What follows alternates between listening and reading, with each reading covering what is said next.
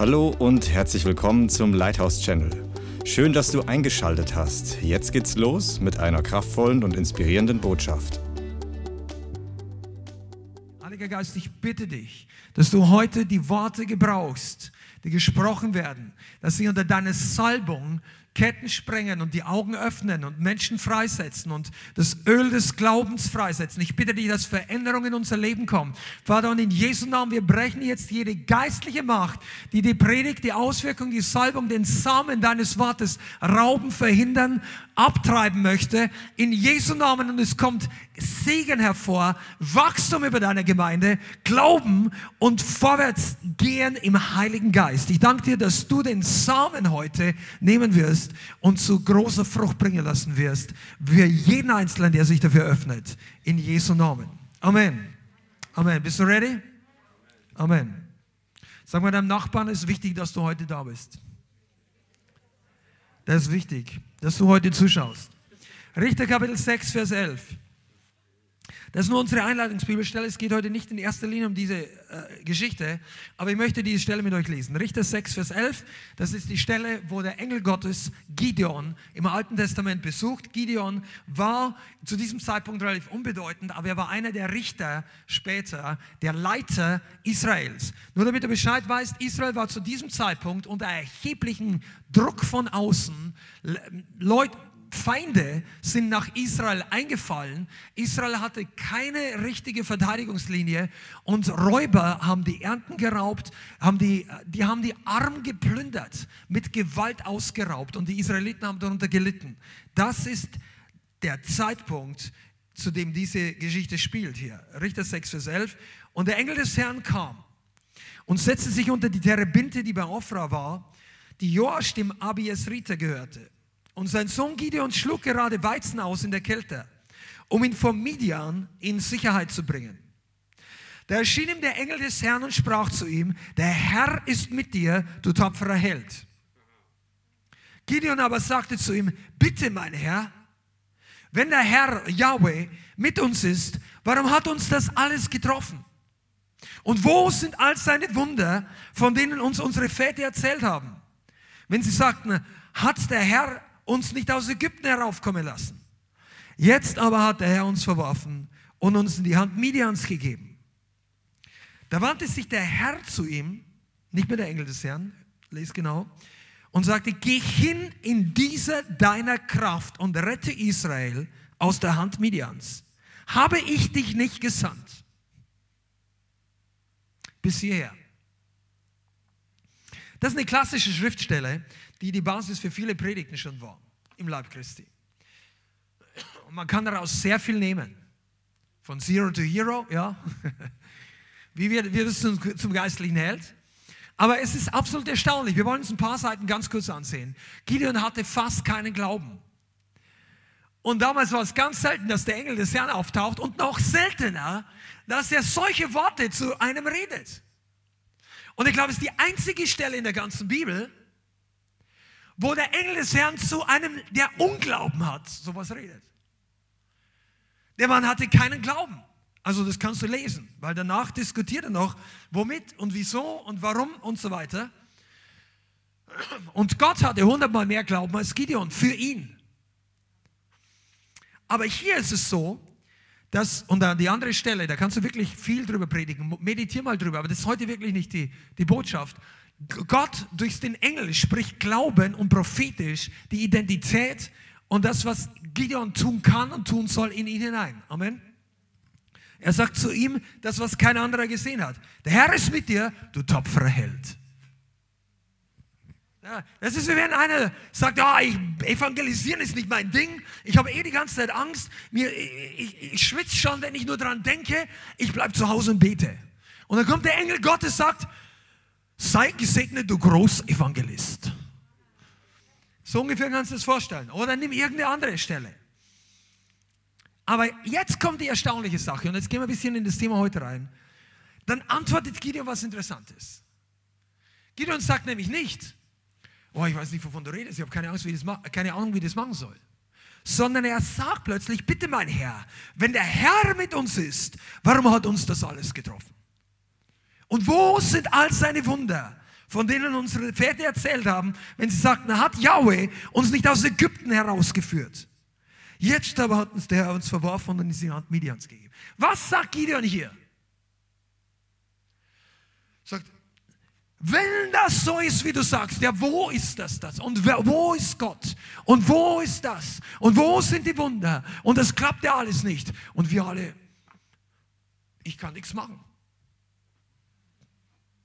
Gott tut doch nichts. Wo sind denn die Wunder? Gott kommt zu dir und sagt zu dir irgendwas Phänomenales. Und er gebraucht meistens nicht den Engel dafür. Seid ihr da? Tipp mal Chat, tipp mal Amen, wenn du weißt, wovon ich rede. Pass auf. Und dann kommen unsere Ausreden. Gideon war der Auserwählte Gottes. Seid ihr da? Kannst auch mal lächeln. Die Predigt wird einfacher, glaub mir es. Ich habe die Predigten auch schon von der anderen Seite gehört. Also nicht meine, aber ich weiß, wie es ist, drin zu sitzen und nicht ganz on track zu sein. Der Heilige Geist möchte heute die Herzen des Glaubens freisetzen. Aber es gibt im Leib Christi Stolpersteine für Glauben. Wir waren mal, die Bianca und ich, kann mich noch erinnern, als wir unsere Versöhnungsfeier hatten, wir sind wieder zusammengekommen, es war vor 20 Jahren, dann hat uns irgendein Bruder, Mensch, Georg, Schorsch, wenn du irgendwann mal zuschaust, danke, dass du uns damals diesen Wohnwagen geliehen hast. Bianca und ich, auf Facebook habe ich irgendwo Kontakt mit ihm, der hat uns einen alten Wohnwagen geliehen, wir sind irgendwo nach Süden, fast ohne Geld. Und wir haben ihn Garmisch irgendwo da angehalten, also am Weg nach Garmisch rüber nach, wie heißt das Ding? Ich weiß nicht mehr, nach Reute, auf jeden Fall, ist egal. Aber auf jeden Fall, irgendwo da gab es einen Parkplatz, wir sind ausgestanden und da war da so ein Berg, so ein Gebirgsbach, der war schon ein bisschen größer, aber nicht so groß, vielleicht der halbe Raum hier. Und da war inmitten von diesem Bach, war ein riesen Felsblock, also es war eigentlich kein Bach, war schon ein Fluss, aber da war wenig Wasser. Und der Felsblock, der war irgendwie 6-7 Meter hoch. Also der muss Dutzende von Tonnen gewogen haben, vielleicht sogar 100 Tonnen. Der war riesig. Da dachte ich mir, wie kommt der hier rein? Also fließt doch kaum Wasser. Und dann wirst du ein bisschen daran erinnert, dass früher mal richtig viel Wasser unterwegs war. Wahrscheinlich Gletscherbruch oder alles Mögliche. Der liegt wahrscheinlich schon ein paar tausend Jahre da, dieser Stein. Aber ich sagte mal, der war riesig. Und im Leben von manchen Christen sind genau solche Steine als Blockade, damit der Strom Gottes nicht richtig ankommt. Oder die Kraft Gottes nicht richtig durchkommt. Das Blockaden. Wir reden heute, wie du eine der größten Blockaden in deinem eigenen Leben beseitigen kannst. Dass du schneller wächst, dass du Beschleunigung in dein Leben kommt.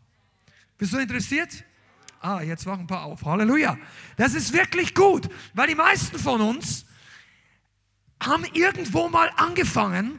Und die Tendenz ist bei uns allen drin, so ähnlich wie Gideon zu reagieren. Da kommt jemand und macht eine Glaubensaussage über dich. Weil der Mann oder die Frau oder der Engel hat einfach mehr Glauben. Übrigens, Engel haben nicht den gleichen Art von Glauben wie du. Die sehen nämlich alles. Die Bibel sagt, wenn im Schauen kannst du nicht glauben. Die Engel haben schon fast alles gesehen, außer die Zukunft. Die glauben natürlich Gott, dass Gott die Wahrheit ist. Und wenn der Gott das spricht, dann wird es passieren. Aber der Glaube, den du hast, der ist sogar zum Teil kostbarer, weil du musst überwinden im Angesicht der Schwierigkeiten. Und im Angesicht der widrigen Umstände ist es ein Vorrecht, Gott zu vertrauen. Das ist nicht nur eine, oh, das ist anstrengend. Nein, das ist ein Vorrecht. Die Engel haben nicht das Vorrecht, das du hast, Gott zu vertrauen in einer Krise. Weil die Engel haben keine Krise. Ohne dass ich das der Gemeinde sagen muss. Die Engel haben auch keine Erlösung empfangen. Die waren nie Sünder, die heiligen Engel. Und die, die es geworden sind, die sind die Dämonen, die werden nie mehr erlöst werden. Da kann dir erzählen, was willst, Allversöhnung. Der Teufel wird eines Tages gerichtet und seine Engel. Aber du warst, zumindest die meisten hier, einmal verloren und jetzt bist du gerettet. Amazing grace, how sweet the sound that saved a wretch like me. Das heißt, ein Schuft, ein Schurke, wenn du das alte englische Wort nicht mehr kennst. Wir waren eines Tages tot und jetzt sind wir lebendig. Wir sind auferstanden. Dieses Zeugnis kann kein Engel geben. Und Gott gebraucht Menschen, Gefäße, Er gebraucht Erlösungsmaterial, nenne ich es jetzt mal so ganz plump. Personen, kostbare Leute wie du und ich, die aber noch nicht dort sind, wo sie sein sollen. Und dann spricht Gott ein Wort der ewigen Kraft, genauso wie zu Maria kam der Engel Gottes und sagt, gesegnet seist du von dem Herrn. Und er hat ihr gesagt, dass sie ein Kind empfangen wird. Bloß die Maria hat anders reagiert wie Gideon hier. Die hat zwar auch gesagt, oh, wie soll es gehen? Ich weiß nicht, weil, ich meine, ohne Mann ein Kind kriegen, das ist schon Next Level Faith, ja? Also, da war der Engel nicht ganz so böse, dass der hat ihr erklärt, wie es geschehen wird. Aber ich sagte mal eins, Gideon hat hier die Verantwortung zu Gott zurückgeschoben. Hast du das verstanden? Das ist extrem wichtig. Gideon bekommt den Auftrag, obwohl der Engel noch gar nichts zu ihm gesagt hat, sondern der Engel sagt einfach, come on, Gott ist mit dir, starker Held. Und dann kommt von Gideon die Begründung der letzten 10 Jahre, warum alles so schlecht läuft. Wo sie sich wahrscheinlich die waren ja nicht im Wirtshaus beim Bier trinken, die waren irgendwo am Lagerfeuer und haben dann, ich weiß nicht, was sie getrunken haben, aber vielleicht ein bisschen Wein. Aber jedes Mal, wenn sie, jetzt läuft das alles schlecht. Wie viel hast du von deiner Ernte verloren? Keine Ahnung. Und dann haben sie gejammert und sich gegenseitig, Gott hat uns verlassen, oh mein Bruder, Gott hat uns verlassen. Wir können nichts mehr machen. Und dann kommt die gleiche Leier. Ja, wo sind all die Wunder? Kennst du Leute, die dich dafür kritisieren, was du versuchst zu tun und 1000 Begründungen haben, warum das nicht klappt? Und dann sagen, wenn Gott das will, wo ist denn dann XYZ? Erst vor ein paar Tagen hat jemand kommentiert bei meinem ehemaligen Chef, bei Werner Nachtigall. Werner gibt ja immer so richtig gute Berichte, wo er gerade unterwegs ist und was schon mal da war und an der Erweckung und so. Und sagt, wo ist denn die Erweckung, wenn das vor einem Jahr war? Und dann habe ich mir gedacht, genau solche Leute mit solchen Kommentaren sind dafür verantwortlich, dass die Erweckung noch nicht da ist. Das ist die Wahrheit. Denn die Ungläubigen werden niemals glauben für Erweckung. Die Ungläubigen werden maximal zu Gott rufen und sagen, Gott, hilf mir. Die haben doch keine Ahnung, was die Erweckung ist. Wo sollen die Ungläubigen, also die Nichtgläubigen? Übrigens habe ich festgestellt, Internet, ich habe festgestellt, dass die Leute sich schämen für den Begriff Ungläubigen.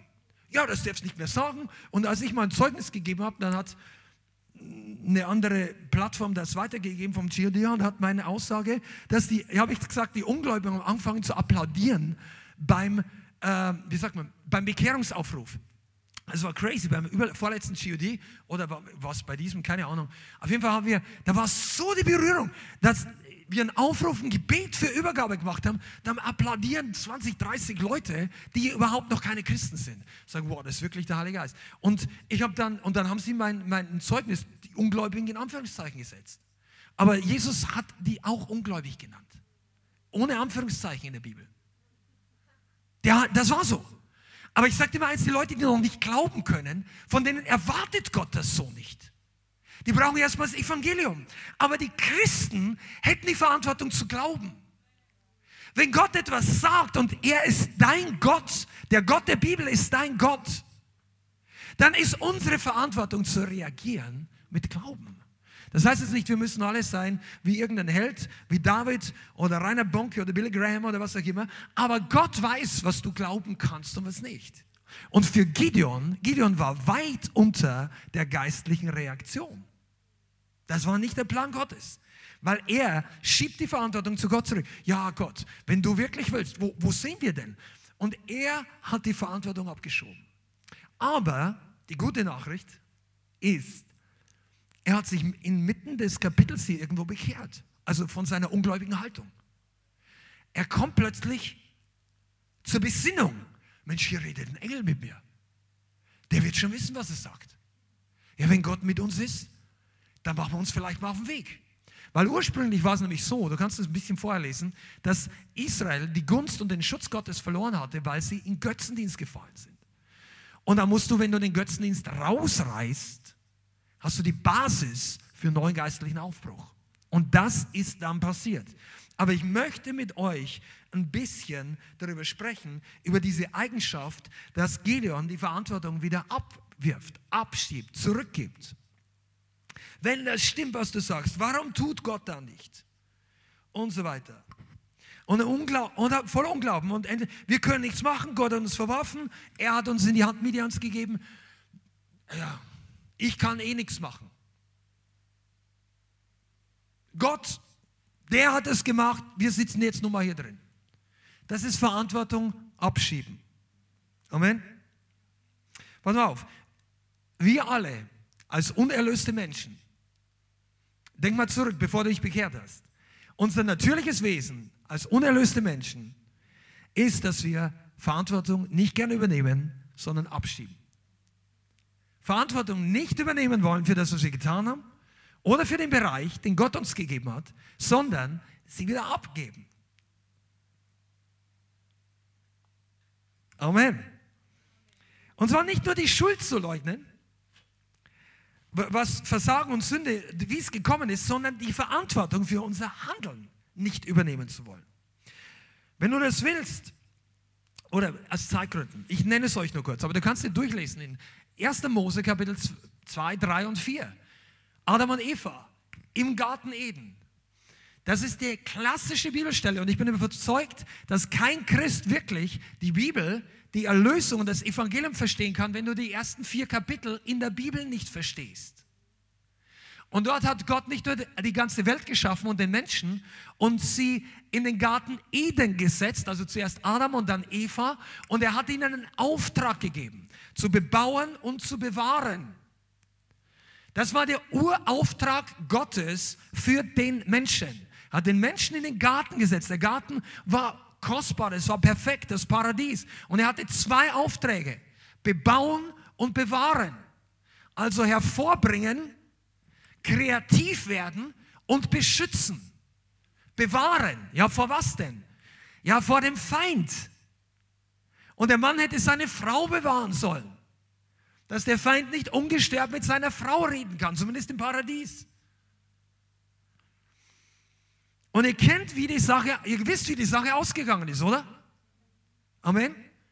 Der Satan kam und redet zuerst mit Eva und Eva lässt sich auf ein Gespräch ein, was schon ein Fehler war, hat im Gespräch auch noch, also wenn der Teufel dir Fragen stellt, antworte ihm nicht. Sag ihm die Aussage, die Gott zu ihm sagt. Wenn er dich was fragt, er hat nie Interesse an deiner Antwort. Er hat immer nur Interesse an dem, wie das Gespräch weitergeht. Der Teufel ist, ja, Teufel hat die Schlange überlistet, sagt die Bibel. Die Schlange hat die Eva überlistet. Der Teufel ist gleich die Schlange, hat die Eva überlistet. Dann hat die Eva gegessen und sie gab auch ihrem Mann, wo die Bibel sagt, der bei ihr war. Und da zeigt sie mal, dass der Mann richtig versagt hat. Der Mann steht dabei und lässt die Schlange mit der Eva reden, schaut zu, wie seine Frau isst von dem Baum und danach nimmt er selber. Aber nicht von der Schlange, sondern von seiner Frau. Männer, hört genau hin. Und die Frauen sollen besser auch genau hinhören. Okay, aber mir geht es jetzt gar nicht um diesen ganzen Sündenfall, sondern als Gott kommt, was passiert dann? Erstmal versteckt sich Adam und Eva. Die verstecken sich. Und die merken, dass sie nackt waren. Und dann kommt Gott, wie er jeden Tag abends kam. Er ist tagsüber auch da, aber er wollte Gemeinschaft mit ihnen haben. Und sagte, Adam, wo bist du? Und dann geht das Gespräch los und Gott fragt ihn, was ist passiert? Wer hat dir erzählt, dass du nackt bist? Ja, die Frau, die du mir, das müssen wir jetzt doch aufschlagen, das ist jetzt einfach. Damit ihr nicht glaubt, ich erfinde irgendwas. Vielleicht ist jemand da, der kennt die Bibel noch nicht so gut.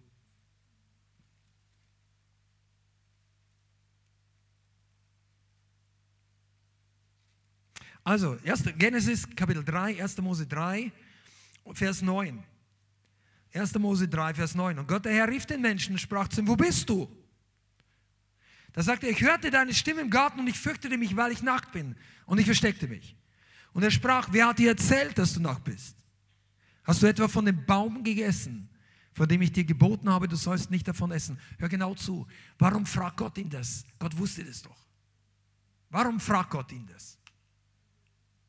Gott wusste alles. Damit Adam ihm die Wahrheit sagt. Die Chance, dass Adam ihm aufrichtig sagt. Was macht Adam hier? Die Frau, die du mir zur Seite gegeben hast, sie gab mir von dem Baum und ich aß. Die Frau und du. Und ich habe nur gegessen. Gott beendet an dieser Stelle das Gespräch mit Adam und fragt die Frau. Und Gott, Vers 13, Gott der Herr sprach zur Frau, was hast du da getan? Und die Frau sagte, die Schlange hat mich getäuscht, da aß ich. Und so weiter. Und dann geht Gott zur Schlange, die Schlange fragt dann nichts mehr. Das ist übrigens auch, du brauchst die Schlange auch nichts fragen. Also du gehörst, gehen wir heute gar nicht rein, vielleicht im Befragungsdienstteam, aber im Allgemeinen brauchst du den Teufel nicht fragen. Der wird dir auch selten die Wahrheit sagen.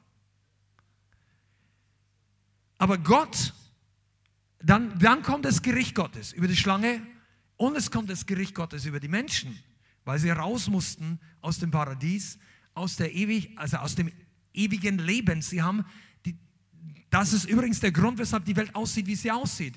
Krieg, Not, Leid, Tod kam zu diesem Zeitpunkt erst in die Schöpfung. Alles, was daraus folgt. Dieser Sündenfall war phänomenal in der Konsequenz. Aber ich möchte, dass ihr das seht, weil wir waren nicht besser. Ihr lest das nicht vor und sagt, wow, Adam und Eva, dem werde ich mal reden im Himmel. Was ihr da alles eingebracht. Nein, jeder von uns. Die Bibel sagt in Römer 3, Vers 3, wir alle waren Sünder. Keiner war vor Gott in Ordnung. Wir alle ermangeln der Herrlichkeit Gottes. Jeder von uns hätte im Paradies auch versagt, gesündigt. Da ist keiner, sonst hätte Gott uns dort geboren werden lassen. Er hätte dich reingesetzt, wenn du besser als Adam und Eva dich verhalten hättest. Sagst du, ja, das kannst du nicht beweisen. Beweist du mal das Gegenteil. Die Bibel sagt, wir alle sind Sünder. Aber wir alle haben auch die Tendenz, die Verantwortung abzuschieben. Ja, nicht ich, die Frau, die du mir... Könnt ihr eigentlich sehen, was Adam hier sagt? Die Frau ist schuld, aber eigentlich du. Ohne dich hätte ich nicht die Frau. Das steht hier zwischen den Zeilen. Das traut sich Adam nicht zu sagen, weil er redet gerade Gott mit ihm. Aber wie viele Männer in Eheseelsorge... Klammer auf, inklusive mir und uns beiden, wenn die Krise kommt, oh, ich bin nicht schuld. Gott, warum hast du mir den Job gegeben? Oh, ich glaube, es ist eine Predigt heute, wo nicht so viel Amen kommen, ich sehe schon.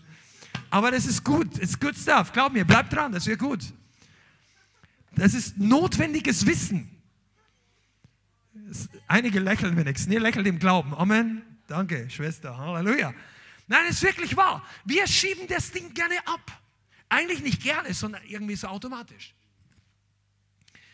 Und das steckt in unserem unerlösten Menschen von Anfang an drin. Es gibt viele Beispiele in der Bibel, wo Menschen die Verantwortung abgeschoben haben.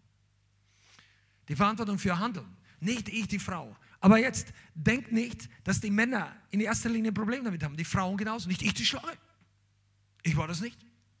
Die Schlange. Ja, und wisst ihr, die meisten von uns denken, ja, ich bin nicht so. Ich sag ja nicht immer, der Teufel ist schuld. Nein, nicht immer. Aber wie viel Prozent ist denn, ja, wenn das nicht gelaufen wäre, dann hätte ich mich nicht so verhalten. Wenn mein Chef nicht so wäre, dann könnte ich eigentlich auch freundlicher sein. Ich habe wirklich eine schwere Kindheit gehabt. Du musst dahin wegsehen, dass mein Charakter heute so ist, wie er ist. Kennt ihr das? Sagen die Leute nicht so, aber sie glauben es für sich selber. Und es gab richtig viele Beispiele in der Bibel. Ich nenne euch nur mal ein paar, die kannst du mal selber studieren, aber ihr kennt einige, wirklich. Also erstmal Negativbeispiele, wo Leute ihre Verantwortung abgeschoben haben. König Saul, der hat den Auftrag bekommen, die Feinde Gottes zu besiegen und Gott hat einen klaren Auftrag gegeben. Er sagt, du sollst die komplett besiegen und keinen übrig lassen, weil das, was da übrig bleibt, wird eines Tages zurückkommen und Israel überwinden, Israel fertig machen, wie auch immer. Und Saul geht hin und Saul war menschenfürchtig und auch keine Beute machen. Die Tiere nicht am Leben lassen, die sollen nicht mit, das war damals üblich, wenn du die Feinde überwindest, dann nimmst du die Beute mit. Und alle sagen, Halleluja, wir haben fette Beute gemacht. In diesem Fall wollte Gott eben nicht, dass sie die Beute, also das war der Auftrag. Dann murren die Leute. So, ja, wieso? Und das verstehe ich gar nicht. Die waren damals sehr wenig geistlich. Da gab es noch wenige Prediger, da gab es wenig aufgeschriebene Bibel. Das Land ist nicht so göttlich gewesen. Und Saul, der im Kopf größer war als alle anderen, hätte den Auftrag gehabt, voranzugehen. Sag mal, voranzugehen. Gott braucht Leiter. Oder vielleicht bist auch du berufen, als einer zu sein, der vorangeht. Und Saul hätte das Richtige als Erster tun sollen. Und nicht die Mehrheit fragen nach ihrer Meinung, sondern er hat gesagt, wir machen das so. Ich habe den Auftrag von Gott. Gott hat es gesagt, wir machen das so. Auch wenn die Leute murren. Und dann hat er es nicht gemacht. Er hat den König am Leben gelassen und das gute Vieh zurückgebracht. Weil die Leute es wollten und die wollten es zum Opfer bringen. Ja. Und dann, das ist typische Religion. Und dann kommt Samuel zu ihm und sagt, und Saul sagt, sei gegrüßt. So ungefähr, ach Prophet, schön, dass du da bist. Und Saul sagt ihm nicht, schön, dass du da bist, der liebt dich, sondern er sagt, was wir euch dafür Schafe blöken. Also, das war nicht seeker-sensitive Überführung. Er sagt, was ist für Lärm hier? Saul wusste vorher schon Bescheid, was passiert ist. Über Saul. Und er hat die Verantwortung gehabt. Nicht ich, das Volk hat sie genommen. Du kannst noch weitermachen. Die gleiche Aussage, als Aaron, oder besser gesagt, als Mose auf dem Berg oben war, Berg Sinai, 40 Tage, und hat das Gebot Gottes empfangen, einer der heiligsten Momente in der ganzen Bibel.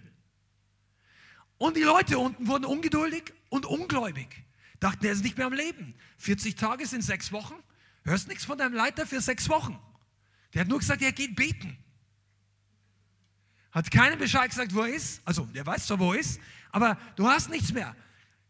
Kein Chat, kein WhatsApp, nichts. Lässt dich einfach sitzen für 6 Wochen. Was haben die gemacht? Die haben gemurrt. Und so, ja, der ist bestimmt umgekommen. Und dann haben sie angefangen, ein goldenes Kalb. Und sie haben Aaron unter Druck gesetzt. Aaron, der Hohepriester war. Der mit Mose, der war der Bruder von Mose. Aaron war ursprünglich kein Kompromisstyp. Der hat für Gott gelebt.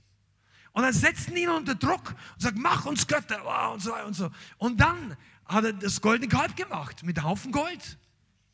Und als Mose runterkommt, hat die Tafel in der Hand. Er wird zornig und haut die Tafel kaputt und denkt sich, was ist hier los? Und er geht zu Aaron, bist du, ich sag's jetzt mal in Neudeutsch, bist du verrückt, was hast du gemacht? Und dann sagen die, ja, die Leute und die Leute und die Leute. Und dann haben sie alle Gold gebracht. Und wir haben es eingeschmolzen und dann kam das Kalb hervor. Er hat gesagt, das Kalb kam hervor. Nein, Aaron hat es gemacht. Der hat es geformt. Ja, die Leute und das, schwupp, war das Kalb da. Das ist Verantwortungsflucht. Kain, einer der schlimmsten Stellen. Kain und Abel, kennt ihr? Gott redet mit Kain. Sagt, Kain, wo ist dein Bruder? Ja, bin ich der Hüter meines Bruders? Nein, du bist der Mörder deines Bruders. Aber Gott fragt freundlich, wo ist der Bruder? Aber kein flieht. Ich meine, damals hat er nicht viel Offenbarung. Er versucht Gott anzulegen, das klappt nicht. Pilatus kommt unter Druck in einer politischen Situation, in der wirst du niemals sein. Der muss seinem Chef, sprich dem Kaiser, Rechenschaft geben, dass der Laden in ganz Palästina in Ordnung ist, dass kein Aufruhr kommt, sonst wird er abgesetzt oder sogar hingerichtet. Die Juden, die fanatischen, religiösen Extremisten treiben die Menge dazu an, dass alle kreuzige und so weiter. Und Pilatus trifft die größte Fehlentscheidung seines Lebens, weil seine Frau noch prophetisch einen Traum hat. Sagt, hab nichts zu schaffen mit diesem Gerechten, ich habe geträumt heute Nacht von ihm. Seine Frau hat einen Traum von Jesus. Und Pilatus am Ende sagt, macht ihr, was ihr wollt. Und was macht er dann? Ich wasche meine Hände in Unschuld. Das geht nicht. Keiner kann seine Hände in Unschuld waschen. Der Einzige, der uns waschen kann, ist der, den er gerade gerichtet hat. Aber es musste so kommen. Aber er hätte nicht sündigen müssen. Es gibt noch mehrere. Zedekia, König Zedekia und so weiter. Es gibt so viele Bibelstellen. Positivbeispiele gibt es auch in der Bibel. David, als er gesündigt hat mit Batseba. Und der Prophet Nathan, glaube ich, kommt zu ihm und überführt ihn und er erzählt eine Geschichte. Und David hatte nicht nur Ehebruch begangen, weil damals war es noch nicht Ehebruch, dass einer mehr als eine Frau hatte, aber es war Ehebruch, dass du die Frau eines Mannes nimmst, die bereits verheiratet war. Und die Frau wurde schwanger. Also hat die Ehe gebrochen und es war ein Kind unterwegs und man konnte die Sünde nicht vertuschen. Dann lässt er ihn ermorden. Aber nicht nur ihn, sondern so, dass es keiner merkt. Er schickt eine ganze Abteilung seiner Helden. Wisst ihr eigentlich, dass der Mann von Batseba unter die erweiterten Helden Davids gelistet wurde? Also nicht unter die 30, ich bin nicht sicher unter die 30, aber das war einer der Helden. Er schickt einen seiner Helden in den Tod. Hast du schon mal auf der Ebene gesündigt? Jetzt gehen die Hände nicht hoch. Bless you. Aber weißt du, David, als er dann überführt wurde, hat gesagt, ich bin schuldig. Ich erkenne meine Sünde. Hat einen ganzen Psalm darüber geschrieben. Der hat geweint vor Gott. Meine Sünde ist alle Zeit vor mir, heißt es in einem Psalm. Du lässt die Schönheit eines Mannes vergehen, wenn man versucht, die Sünde zu verstecken. Wenn der Druck, den Überführung auf einen Mann, der war mehrfacher Mörder, da kamen fast, ich glaube, um die 20 Leute ums Leben. Die haben die hingeschickt und haben sich zurückgezogen und die Feinde haben sie umgebracht. Und David war verantwortlich. Aber David hat Buße getan, weil er seiner Verantwortung nicht davongelaufen ist. Der war eine Zeit lang religiös und hat versucht, es zu verstecken. Aber als die echte Überführung kam, hat David gesagt, okay, ich war's. Gott, du bist richtig, ich bin falsch. David war ein Beispiel, wie es ist, nicht davon zu laufen. Ein anderes kleines Beispiel, der ist nicht so bekannt, beziehungsweise der Mann ist nicht so bekannt. Jesus macht dieses Gleichnis vom Pharisäer und von dem Beter im Tempel. Und er sagt, der eine ging hin, kniet sich nur an die Stufen des Tempels, schlägt sich auf die Brust und sagt, Herr, sei mir Sünder gnädig. Dann kam ein Pharisäer, sagt Jesus, und er geht hin und stellt sich hin, dass alle sehen, dass er betet, sagt, Gott, ich danke dir, dass ich nicht so bin wie die Heiden oder wie dieser Sünder da. Und dann sagt Gott, wer ging von den beiden gerechtfertigt nach Hause? Derjenigen, der seiner Verantwortung nicht entflohen ist.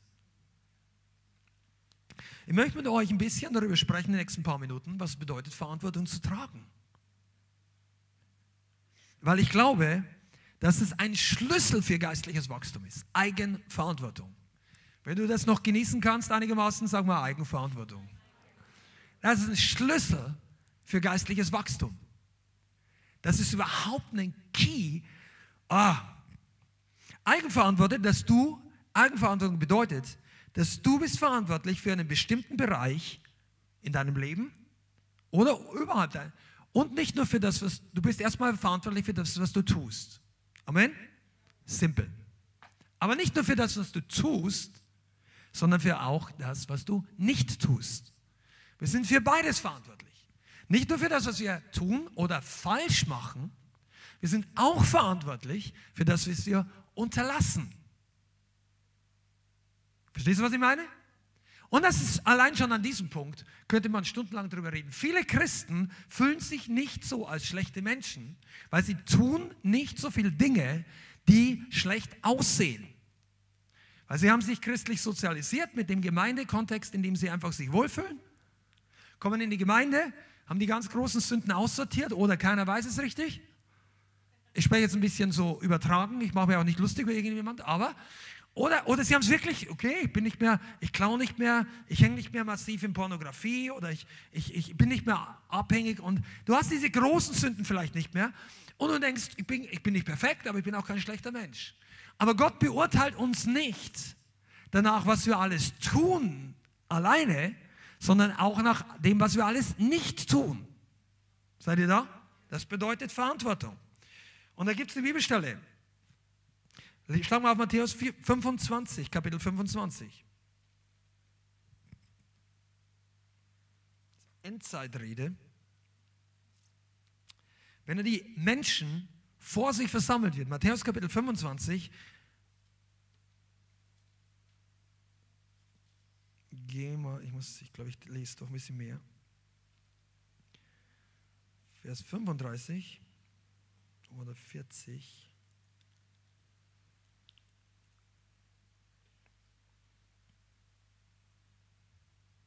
Lesen wir ab Vers 33. Ich wollte den ganzen Kontext lesen. Matthäus 25, 33. Und er wird die Schafe zu seiner Rechten stellen und die Böcke zu seiner Linken. Das ist das Weltgericht. Dann wird der König zu denen zu seiner Rechten sagen, kommt her, Gesegnete meines Vaters. Erbt das Reich, das euch bereitet ist, von Grundlegung der Welt an. Denn mich hungerte und ihr gabt mir zu essen. Mich dürstete und ihr gabt mir zu trinken. Ich war Fremdling und ihr nahmt mich auf. Nackt, ihr bekleidetet mich. Ich war krank und ihr besuchtet mich. Ich war im Gefängnis und ihr kamt zu mir. Dann werden die Gerechten ihm antworten und sagen, Herr, wann sahen wir dich hungrig und speisten dich? Oder durstig und gaben dir zu trinken? Wann aber sahen wir dich als Fremdling und nahmen dich auf? Oder nackt und bekleideten dich? Oder wann sahen wir dich krank oder im Gefängnis und kamen zu dir? Und der König wird antworten zu ihnen und sagen, wahrlich, ich sage euch, was ihr einem dieser geringsten meiner Brüder getan habt, habt ihr mir getan. Nur mal nebenbei, das bedeutet nicht, was wir einem der geringsten der Menschen, sondern der Brüder. Das ist auch ein Unterschied. Dann wird er zu denen zu seiner Linken sagen, geht von mir, Verfluchte, in das ewige Feuer, das bereitet ist dem Teufel und seinen Engeln. Denn mich hungerte und ihr gabt mir nicht zu essen, mich dürstete und ihr gabt mir nicht zu trinken. Ich war Fremdling und ihr nahmt mich nicht auf, nackt und ihr bekleidetet mich nicht. Krank und im Gefängnis und ihr besuchtet mich nicht. Dann werden auch sie antworten und sagen, Herr, wann sahen wir dich hungrig oder durstig oder als Fremdling oder nackt oder krank oder im Gefängnis und haben dir nicht gedient? Dann wird er ihnen antworten und sagen, wahrlich, ich sage euch, was ihr einem dieser Geringsten nicht getan habt, habt ihr auch mir nicht getan. Und diese werden hingegen zur ewigen Strafe, die Gerechten aber in das ewige Leben. Und hier sehen wir, dass Gott anders urteilt, als wir manchmal denken. Weil es die Verantwortung dieser Leute gewesen wäre, den Leuten zu helfen. Den Brüdern, den Geschwistern. Da gibt es unterschiedliche Auslegungen, aber es betrifft garantiert Christen, manche beziehen es auch auf die Juden. Es ist sicherlich nicht falsch, die Juden genauso, also die nicht an Messias, Jesus Christus, Hamashiach, gläubigen Juden, auch die sollen wir Gutes tun. Absolut. Und die Leute realisieren noch nicht mal, dass sie das für Jesus getan haben. Aber Gott sagt, du hast es nicht getan. Also wir haben nicht nur Verantwortung über das, was wir tun, sondern auch Verantwortung über das, was wir nicht tun. Zweitens, du hast nicht nur Verantwortung über deine Taten, sondern auch über die Resultate in deinem Verantwortungsbereich. Das ist wichtig. Manche von euch, das ist heute Basic Teaching. Du wirst auch ein besserer Bürger, ein besserer Arbeiter in deinem Job, wenn du die Prinzipien heute verstehst. Verantwortung bedeutet, dass es nicht einfach nur darauf ankommt, was du machst, sondern was am Ende dabei rauskommt. Ja, ich habe nichts falsch gemacht. Ja, aber du hast es richtig gemacht. Ich komme gleich noch dazu.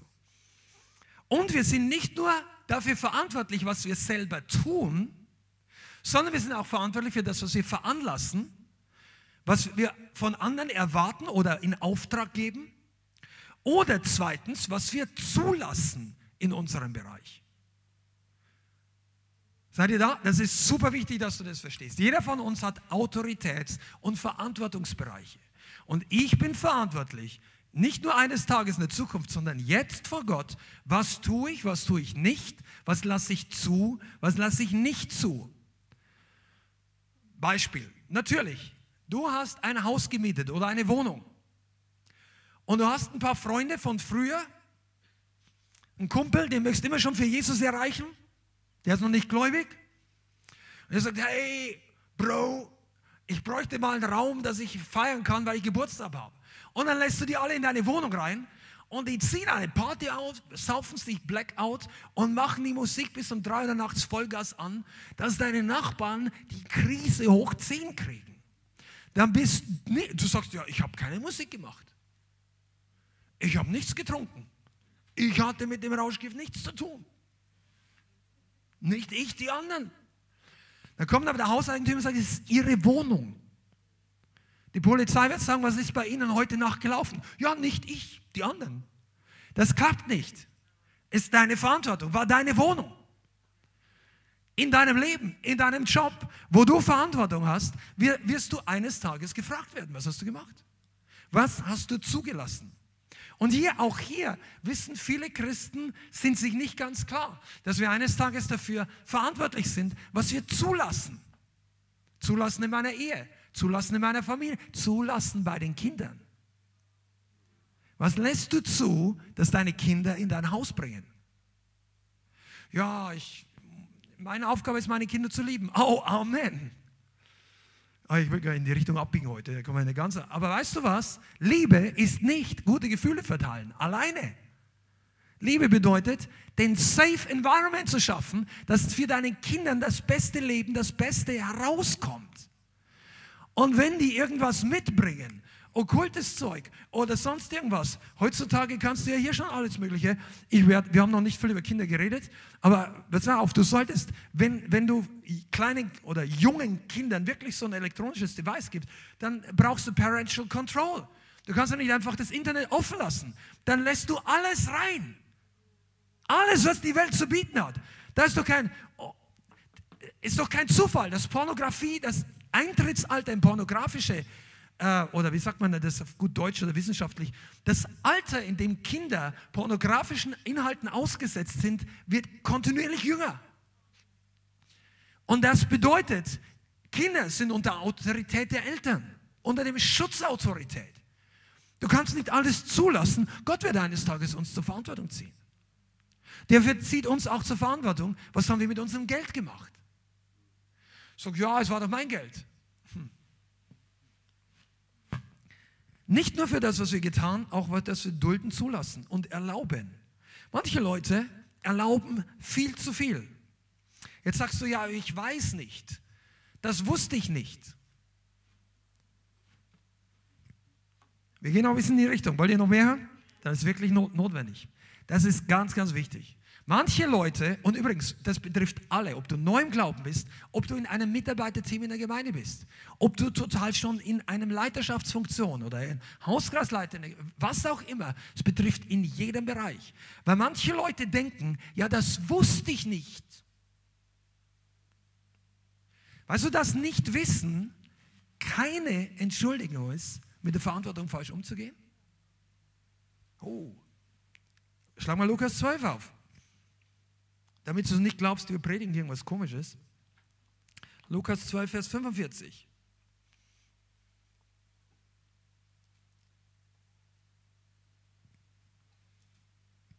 Lukas 12, Vers 45. Wenn aber jener Knecht, und hier spricht Jesus wieder von seinem Wiederkommen und von der Zeit, die vergeht, dass er seinen Auftrag verteilt hat und bis er wiederkommt. Da vergeht Zeit. Und manche werden in dieser Zeit richtig weltlich oder fallen vom Glauben ab.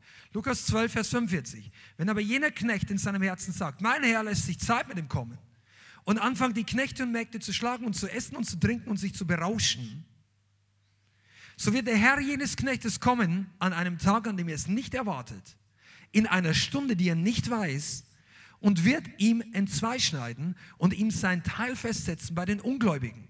Hier hörst du es von Jesus. Keine Anführungszeichen.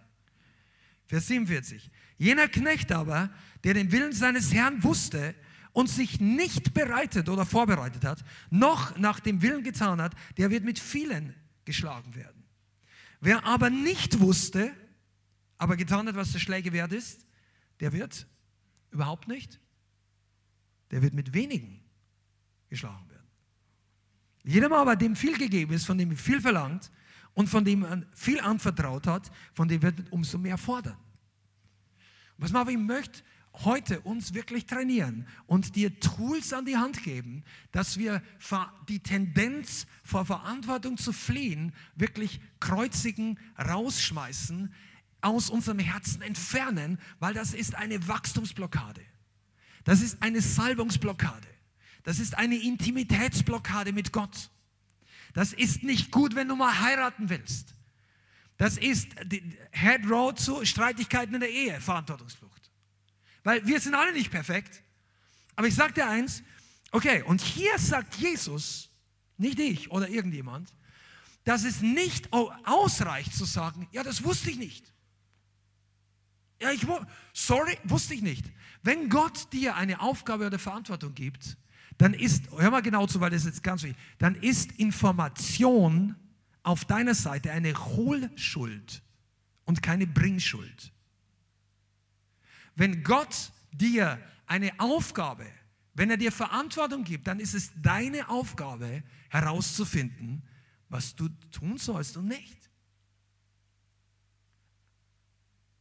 Wenn du einen Job hast, und das ist auch der Grund, warum manche Leute unangenehm mit Verantwortung sind. Weil viele Christen möchten gerne eine Auftragsliste. A, B, C, D, E. Sag mir, was ich tun soll. Ja, dann mache ich's. Und wenn ich habe alles gemacht. Nein, Gott gibt Verantwortung. Seid ihr da? Ich weiß, dass Leute, wir kommen vielleicht nachher, kommen auf jeden Fall zu den Hallelujahs auch noch. Aber jetzt bleiben wir einfach mal gut dran. Ich gebe dir mal ein Beispiel. Vorhin, dein Bruder hat uns Zeugnis gegeben, dass er früher mal in Sicherheitsfirma gearbeitet hat, zum Beispiel. Jetzt, es ist ein Unterschied, ob ich sage, stell dich an die Tür hin und pass auf, dass die Tür nicht aufgeht. Oder ob ich jemand sagt, du bist verantwortlich, dass niemand hier reinkommt, der hier nicht rein soll. Versteht ihr, was ich meine? Weil das eine Mal ist, sagt der andere, und dann plötzlich kommt einer rein und der kam nicht durch die Tür. Und dann sagt der andere, ich habe alles gemacht, was mir gesagt wurde. Ja, ich sollte auf die Tür aufpassen. Nicht mehr mein Problem. Der hatte den ganzen Laden ausgeraubt. Der Sicherheitsmann sagt, nicht mehr mein Problem. Ich habe nur befolgt, was mir gesagt wurde. Manche Christen, und das ist der Grund, warum manche Christen lieber gesetzlich sind. Weil sie würden gern Aufträge, dann können sie A, B, C, D und dann bin ich nicht mehr verantwortlich. Aber im Neuen Testament gibt es das nicht. Im Neuen Testament gibt der Heilige Geist Verantwortung. Der gibt dir einen Bereich. Sagt, bebauen und bewahren. Aber viele mögen das nicht, weil dann, ja, könnte mir ja jemand sagen, jetzt bin ich verantwortlich. Seid ihr noch da? Diese Tendenz ist nicht gut. Zu sagen, ja, das geht mir nichts an. Das ist überhaupt eine Leute, die diese Haltung haben, die werden im Reich Gottes und übrigens auch in der Welt, aber besonders im Reich Gottes nicht viel geistlich vorwärts kommen. Ja, sag mir einfach, was ich tun soll. Das ist auch ein Zeichen von keiner guten Connection. Du kriegst eine Aufgabe und dann ist es unsere Aufgabe, die Details rauszufinden, den Herrn zu fragen oder deinem Vorgesetzten zu fragen. Ich war schon mal Vorgesetzter in einer weltlichen Firma. Vor vielen Jahren. Und da war ich personalverantwortlich für über 15 Leute teilweise, manchmal auch ein bisschen weniger, aber über 12 Leute auf jeden Fall. Und ich sagte immer eins, Mitarbeiter, die immer nur genau, ja, sag mir, was ich tun soll, sag mir, was ich tun soll. Ja, ich sag dir schon, was du tun sollst, aber du musst auch selber mitdenken.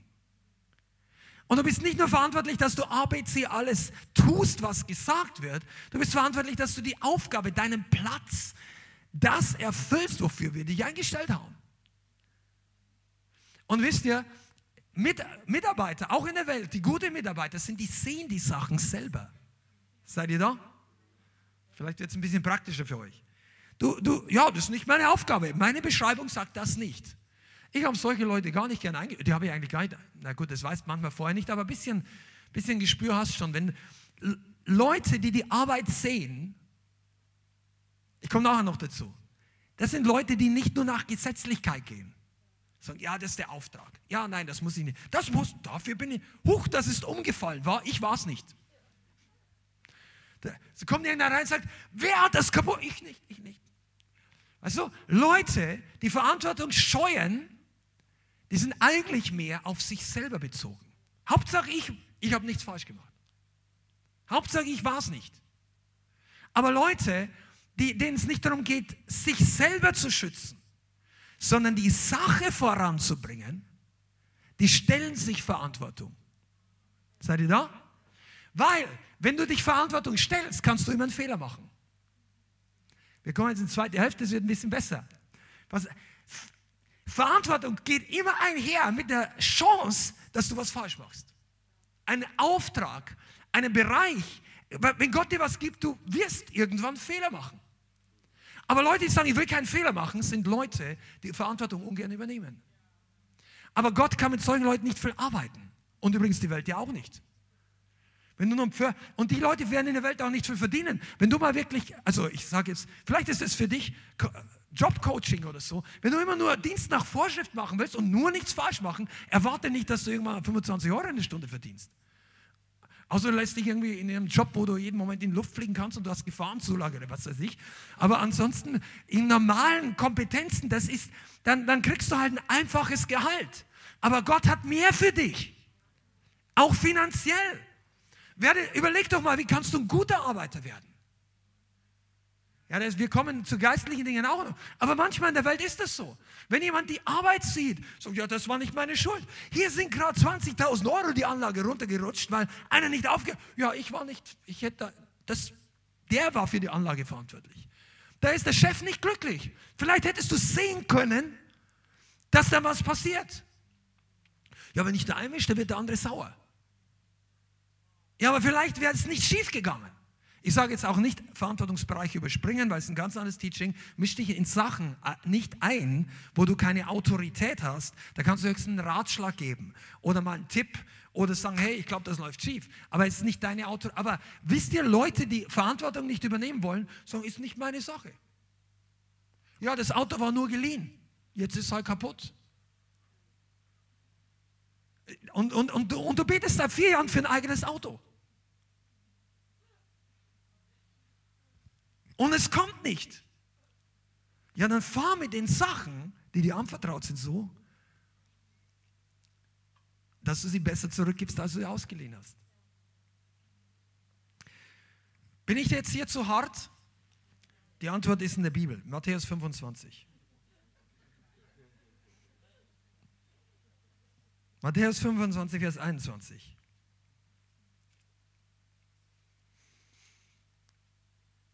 Auch wieder Endzeit. Ich habe mich nicht nach der Endzeit ausgestreckt, aber komischerweise kommen all diese Textstellen alle im Zusammenhang mit Endzeitlehre vor. Matthäus 25, Vers 21. Und hier geht es um das Gleichnis der Knechte und der Talente. Und ihr kennt es. Der eine hat 10 gegeben, der andere 5 und einem einen. Und da gibt es verschiedene Versionen von diesem Gleichnis. Wahrscheinlich hat es öfter erzählt. Aber hier geht es darum, dass Leute Talente empfangen.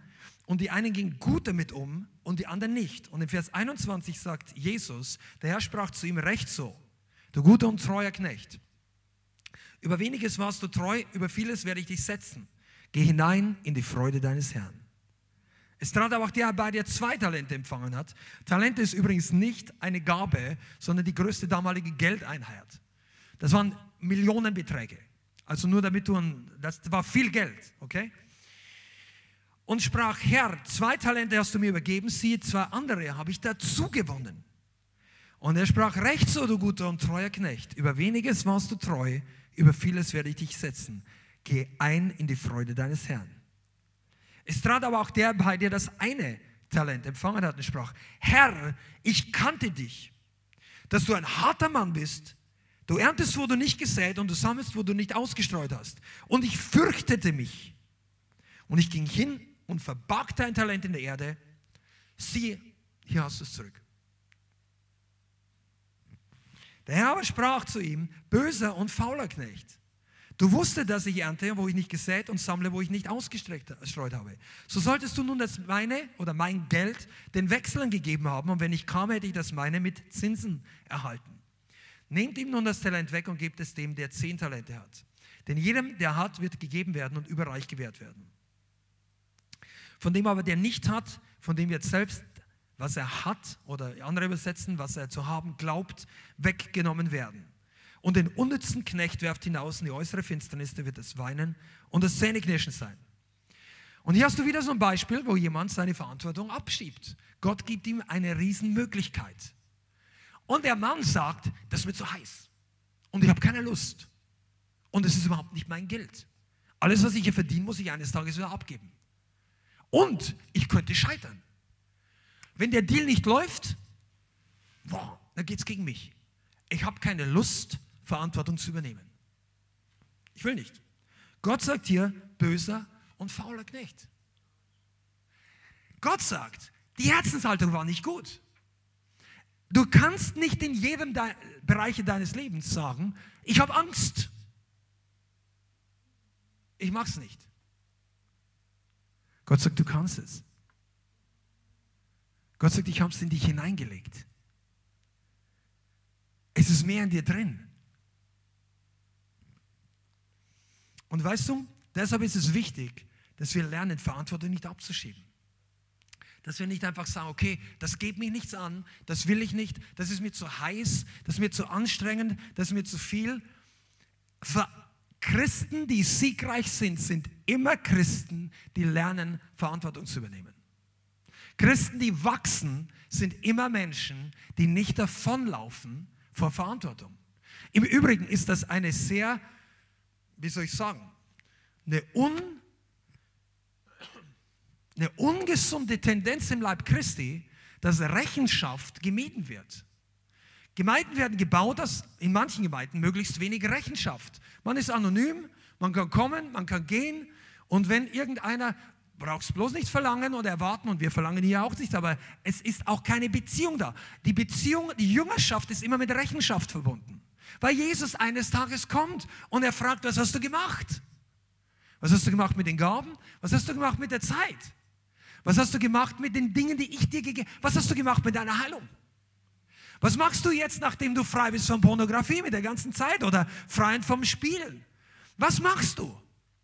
Ja, das ist doch meine Sache. Das muss ich vor niemandem erklären. Weil hier auf der Erde, ich weiß nicht, ob Jesus dich im Traum das schon mal gefragt hat, aber meistens ist so, dass Menschen oder im Umkreis mit christlichen Freunden, Geschwistern, Brüder, Schwestern, Coach, Leiter, poppt mal so eine Frage, was machst du eigentlich mit diesen Sachen? Ja, das geht ihn nicht an. Vielleicht geht es ihm wirklich nicht an. Aber vielleicht hast du auch Angst vor Rechenschaft. Und das ist nicht gesund. Das ist eine Wachstumsblockade. Leute, die Rechenschaft meiden, werden nie in der Geschwindigkeit wachsen, die Gott für sie vorbereitet hat. Du wunderst dich, dass andere Leute zum Glauben kommen und durchstarten, aber du möchtest niemandem erzählen, was in deinem Leben abgeht. Das klappt nicht. Du wunderst dich, warum hier so viele Zeugnisse sind. Ihr online vielleicht, weil einige, die hier sind, die lernen sich gegenseitig kennen. Die Leute, die hier Zeugnis geben, oft, das sind die Leute, die im Coaching waren, bei denen es auch schon mal unangenehme Gesprächsthemen gab. Nicht bei allen, ich nehme jetzt verallgemeinert. Aber wo Leute Qualitätsentscheidungen getroffen haben in der Nachfolge. Und wo wir gemerkt haben, plötzlich, wow, hier kommt Transformation im Charakter. Hier kommt Transformation, hier kommt Einsicht, hier kommt Veränderung. Hier laufen Leute nicht weg. Und plötzlich beginnt wie eine Klappe sich zu öffnen im Geist und die Leute wachsen innerhalb von kurzer Zeit. Und ich sage dir eins, wenn du das nicht möchtest, sagen, boah, ich möchte niemanden reinschauen lassen und das ist meine Sache und dann kann es sein, weißt du was, die Aufgabe eines Pastors ist, dich für diesen Tag vorzubereiten. Wenn du eines Tages vor Jesus stehst und Jesus sagt, was hast du gemacht? Mit den Gaben, mit der Zeit, mit der Kraft, mit allen Dingen, die er dir gegeben hat. Wenn die Gemeinde dich darauf nicht vorbereitet, hat die Gemeinde versagt. Weil woanders wirst du es nicht hören. Aber weißt du, es geht nicht darum, wer versagt, sondern was als positiven Dinge dabei rauskommt. Deshalb sollen wir lernen, mit Verantwortung gut umzugehen. Amen? Verantwortung fürs eigene Leben. Oh, es gäbe so viele Dinge. Ich möchte in das Thema kurz noch reingehen, weil es echt wichtig ist. Pass mal auf. Viele von uns, keiner von uns kommt aus dem Ei gepellt heraus, wie so ein kleines Küken, super kleiner Christ und noch nie ist irgendwas falsch gelaufen. Darfst du noch lächeln? Wir alle kommen irgendwie halb kaputt zu Jesus. Also es sei denn, du bist christlich aufgewachsen, du hast einen super Elternhaus gehabt und Aber die erste Sünde richtet Schaden in deinem Leben an. Und wenn du dich bekehrt hast, hast du schon mal gesündigt. Ja? Aber wenn wir, die wir aus der Welt kommen und uns bekehren, wir brauchen Wiederherstellung. Wir brauchen Freisetzung. Der Gott möchte in unserem Leben wiederherstellen. Das ist ein ganz wichtiges, großes Thema. Deshalb sind wir hier in dieser Gemeinde auch nicht total eifrig, Leute sofort in Dienste. Wir nutzen Mitarbeiterschaft nicht, um Leute zu integrieren, sondern wir glauben, dass Gemeinschaft und andere wichtige Dinge, gut, Beziehungen, Freundschaft und so weiter. Aber Mitarbeiterschaft ist ein anderes Level. Manche Leute werden einfach schon in Dienste hineingeführt und Wiederherstellung ist fast noch gar nichts passiert. Ich habe gehört von Gemeinden, da werden die Leute, die noch mit Drogenprobleme haben, als Begrüßungsdienst für die Neuen. Das halte ich nicht für gut. Ja? Also Gott möchte uns wiederherstellen. Aber wenn du Verantwortung scheust, dann siehst du deine Vergangenheit als die Ursache deiner jetzigen Probleme. Und das bringt uns oder manche Christen in diese Opfermentalität hinein. Ich bin heute so, weil ich bin durch das und das durchgegangen. Das ist mit mir und so passiert. Ich bin heute so, weil mit mir so umgegangen wurde. Ich bin so, weil ich traumatisiert wurde. Weil ich Unrecht erleiden musste, weil ich verletzt wurde, weil ich missbraucht wurde. Die Kultur, die Bildung, ich hatte zu wenig Geld. Heute bin ich deshalb so, weil das alles mit mir passiert ist. Jetzt pass auf, ich sage nicht, dass das alles keinen Einfluss auf unser Leben hat. Aber der Zustand, in dem du heute bist, inklusive aller non geretteten Leute, ist nicht, was andere Leute mit uns getan haben, sondern unsere Entscheidung in der Situation. Die Summe unserer, du bist heute das Produkt deiner Entscheidungen. Und alles andere ist nicht das freimachende Evangelium. Du bist, die größte Power in deinem Leben hast du. Deine Entscheidungen können die größte Bindung in einem Moment lösen. Die Entscheidungen über deinem Leben.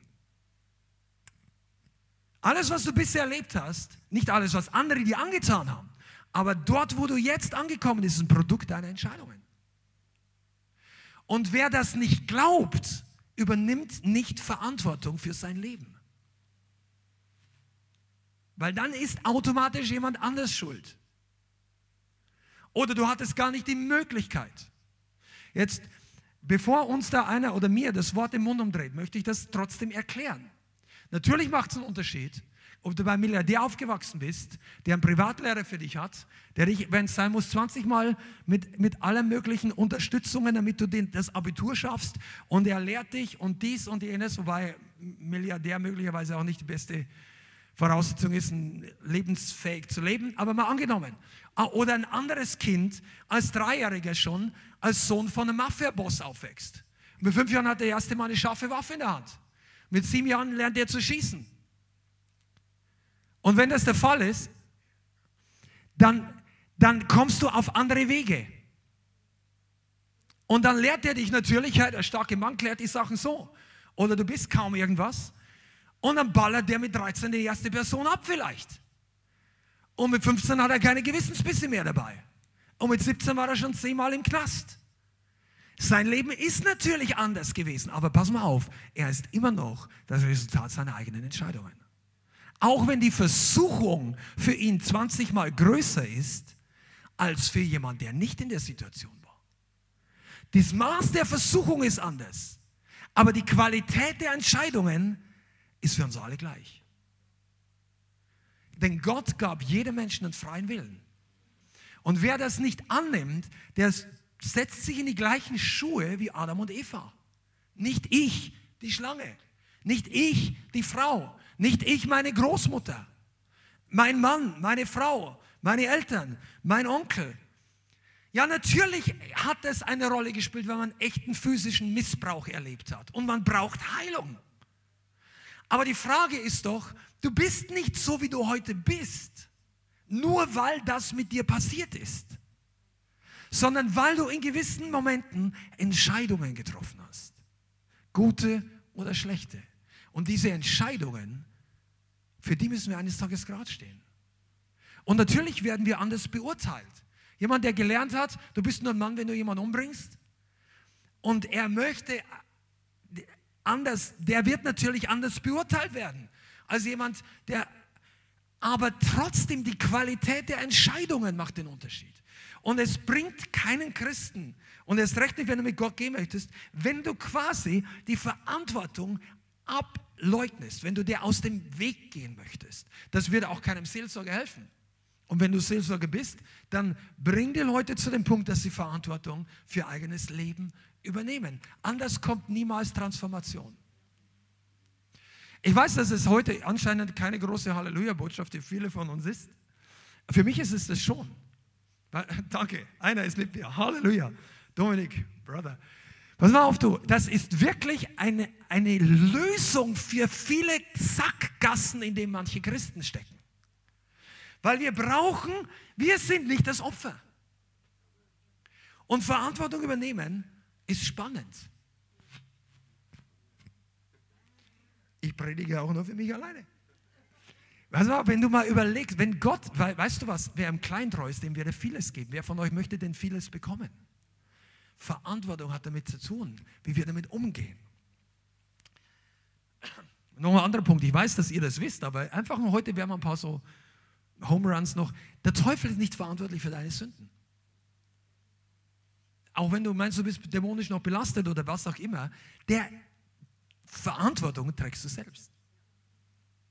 Und ich rede jetzt zu 99,9% der Menschheit. Wenn einer wirklich geistesgestört oder wie die Welt sagt, nicht mehr Herr seiner Sinne ist, dann kann für bestimmte Handlungen, für die andere Sachen. Wenn den Gerasener, der hat ja auch, der war gefährlich, den haben sie gebunden, den haben sie damals in die Gräber geschickt. Heutzutage würden sie in eine geschlossene Anstalt bringen. Die Gesellschaft muss geschützt werden. Okay, der ist schon so. Aber warum konnte dieser mit Tausenden von Dämonen besessene Mann, der ist immer noch zu Jesus gelaufen? Glaubst du, dass die Dämonen ihn zu Jesus hingelaufen haben lassen? Unmöglich. Die wussten, hier ist das Problem. Weg! Und er wollte zu Jesus hin. Das heißt, selbst wenn, du bist nicht so besessen wie der Gerasener, würde ich jetzt mal sagen. Also wenn ich hier mich umsehe, ich glaube nicht. Du läufst nicht mit Ketten rum und schreist nicht. Right? Also, sag mal, preis dem Herrn. Gib dir auch, wenn du mal denkst, du hast einen schlechten Tag und weißt nicht, wofür du dankbar sein kannst, dank ihm doch mal dafür. Mein Problem ist nicht so groß wie seins. Oder? Aber selbst dieser Mann, der auch so können, ich hab so viele Dämonen und ich kann nichts dafür. Der läuft zu Jesus. Wann läufst du zu Jesus? Wie oft? Verantwortung.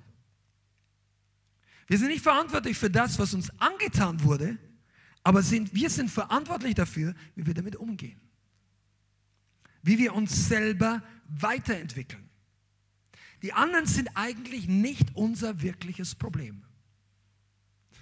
Ich merke schon heute, Heiliger Geist, Rabashete. Seid ihr noch da? Die anderen sind nicht unser echtes Problem. Wenn du ein Leben lang manipuliert wurdest, dann ist das mies, das ist schlecht, das ist nicht gut. Und du leidest wahrscheinlich drunter. Aber jetzt lass mir noch was sagen, bevor du den Ausbutton drücken möchtest. Es ist trotzdem nicht das Problem des anderen. Es ist deine eigene Entscheidung. Weißt du, und deshalb ist der Mensch doch so powerful. Weißt du, eine Gemeinde, die dir das nicht sagt, ein Leiter, der empowert dich nicht, der hält dich unten. Equipping, Vollmacht bedeutet, du entdeckst, was eigentlich die Kraft deiner Entscheidung für immense Konsequenzen hat. Positive. Du bist nur eine richtige Entscheidung von deiner Lösung entfernt. Du musst nicht so bleiben. Du musst nicht 20 Jahre beten, bis dein Nachbar sich verändert, bis deine Situation. Du kannst dich verändern. Das ist Erlösungspower. solange du denkst, diese Welt ist so schlecht. Und was hat Gideon gesagt? Herr, wo sind denn die Wunder? Und wir leiden. Ich muss leiden, weil die anderen Sünder sind. Weil Gideon war ja eigentlich gottesfürchtig, sonst wäre Gott nicht zu ihm gekommen. Gideon war kein Götzendiener. Also es steht nicht geschrieben. Er hat später ein Problem damit gehabt. Aber zu dem Zeitpunkt, ich bin überzeugt, dass Gideon nicht in Götzendienst gebunden war, weil sonst hätte Gott zu ihm gesagt, tu Buße und dann. Er sagt zuerst, er hatte seine Generationsprobleme. Aus dem Vorgarten seines Vaters musste er dann die Ascherer raushauen. Das war eine Herausforderung genug. Aber der Mann hat es gemacht. Aber Gideon hat gesagt, ja, wir können hier nicht raus, wir leiden, weil die anderen Sünder sind. Das ist nicht die Wahrheit. Gott sagt, was war die Antwort Gottes für ihn? Du geh hin, in deiner Kraft. Weißt du, das ist die größte Aussage, die in der Bibel es gibt in vielen Formen, aber Gott sagt, du hast die Entscheidung, du hast die Vollmacht, du hast die Möglichkeit. Es steckt in dir drinnen, die richtige Entscheidung zu treffen. Du hast die Freiheit. Auch wenn du denkst, ich bin total gebunden, auch wenn du in der Woche 77 Mal fällst in deine Sünde. Du hast die Vollmacht, die richtige Entscheidung zu treffen. Aber du kriegst die Kraft nicht, wenn du die Verantwortung ablehnst. Die Kraft zur Veränderung kommt nur an bei uns, wenn wir die Verantwortung übernehmen für das, was ist. Könnt ihr das verstehen? Das ist die Grundlage für jede echte Glaubenslehre. Leute, die Verantwortung nicht übernehmen, werden im Glauben nicht wachsen. Weil die sagen, das ist eigentlich nicht mein Problem. Ja, ich kann nichts dafür. Ja, ich muss jetzt Fürbitte tun, für alle anderen. Aber ich sage dir mal eins. Und das war eigentlich die spannendste Sache. Ich muss jetzt ein bisschen nach vorne kommen hier, pass mal auf. Apostolischer Spirit und Verantwortung. Gemeinden, Christen, Leute, die etwas bewegen, sind Leute, die Verantwortung nicht fliehen. Die nicht einfach sagen, ist nicht mein Problem. Ja, ich kann auch nichts. Tja, Deutschland ist kein Erweckungsland. Gott hat mich nicht nach Afrika oder China berufen. Hier bekehren sich nur alle 5 Jahre 1,5 Leute in meinem Dorf. Kann nichts machen, wir beten und fasten weiter, bis es sich ändert. Das mag alles Mögliche sein, aber nicht apostolisch. Und meiner Meinung nach auch nicht geistlich. Und das habe ich nicht von mir gelernt, zwar vom Heiligen Geist, aber Reinhard war schon so drauf. Und er war kein Apostel in seinen eigenen Worten, obwohl der war ein Evangelist, Reinhard Bonke. Ich wundere mich, dass manche Leute ihn nicht mehr kennen. Du solltest Reinhard Bonke kennen. Das sagt dir dein Pastor. Amen. Reinhard ist ein Vorbild. In vielerlei Hinsicht. Vielleicht nicht in allem, aber in sehr vieler Hinsicht. Und der Mann sagt, wenn 24 Stunden am Tag, 7 Tage die Woche, 365 Tage des Jahres, die Leute beten, Herr, sende Erweckung nach Deutschland, aber keiner rausgeht, dann wird nichts passieren, solange bis nicht einer aufwacht, durch die Tür rausgeht und jemandem das Evangelium predigt. Und wisst ihr was, warum er das gesagt hat? Weil wir Christen dazu tendieren, auch hier die Verantwortung an Gott wieder abzuschieben. Sagen, ja, Gott wirkt nicht, wir können nichts dafür. Meine Güte, ich habe 20 Mal probiert zu evangelisieren, es bekehrt sich keiner. Weißt du, komm mal, wollt ihr noch mehr wissen? Jetzt wird es wirklich gut. Weißt du, das bedeutet, du hast eine Aufgabe, aber du hast keine Ahnung. Okay, aber die Verantwortung ist deshalb nicht weg. Ja, ich weiß nicht, wie man evangelisiert. Ja, steht da drin, dass nur die wissen, wie man evangelisieren soll? Sagt ja, aber gibt es nicht jemand, den du fragen kannst? Gab es nicht jemand, der als Helfer angekündigt wurde? Ist nicht jemand auf die Erde gekommen mit einem Sound, den es noch nie in der Geschichte der Menschheit gab? Also nicht, dass du meinst, es war ein kleiner... vergiss unsere PA gegen den Heiligen Geist. Ja, jetzt lächelst noch, warte mal, wir müssen umziehen. Aber was man auf, der Heilige Geist ist immer noch größer und stärker. Nein, es war ein Scherz.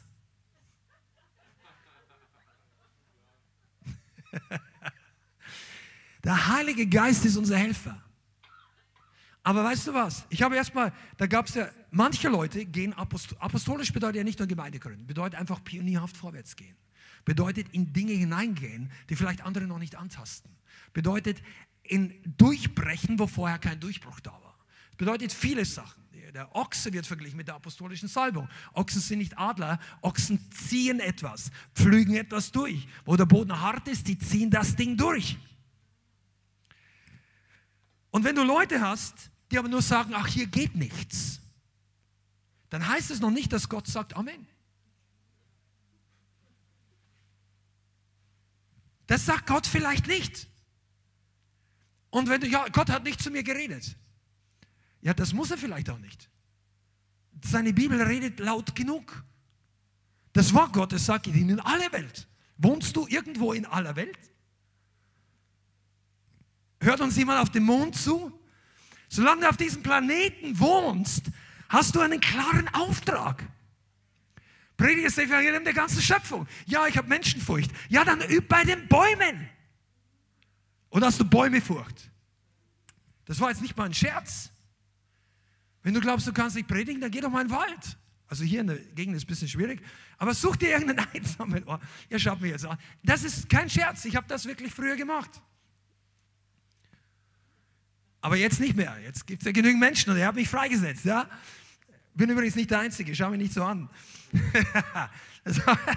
Und übrigens, das ist keine crazy Sache, aber überleg dir mal, wenn du nicht weißt, wie die Sachen gehen, dann suchst du danach. Du kannst doch nicht einfach sagen, ich habe einen Job übernommen, aber ich habe noch keine Ahnung. Ja, ich mache jetzt hier nichts. Tja, sagt ihr, was haben Sie die ersten 6 Stunden gemacht heute am ersten Tag? Ja, nichts. Ja, ich wusste noch nicht Bescheid. Dann sagt er, ja, warum sind Sie um 8.15 Uhr nicht bei mir im Büro gewesen? Ja, ich wusste nicht, dass ich kommen soll.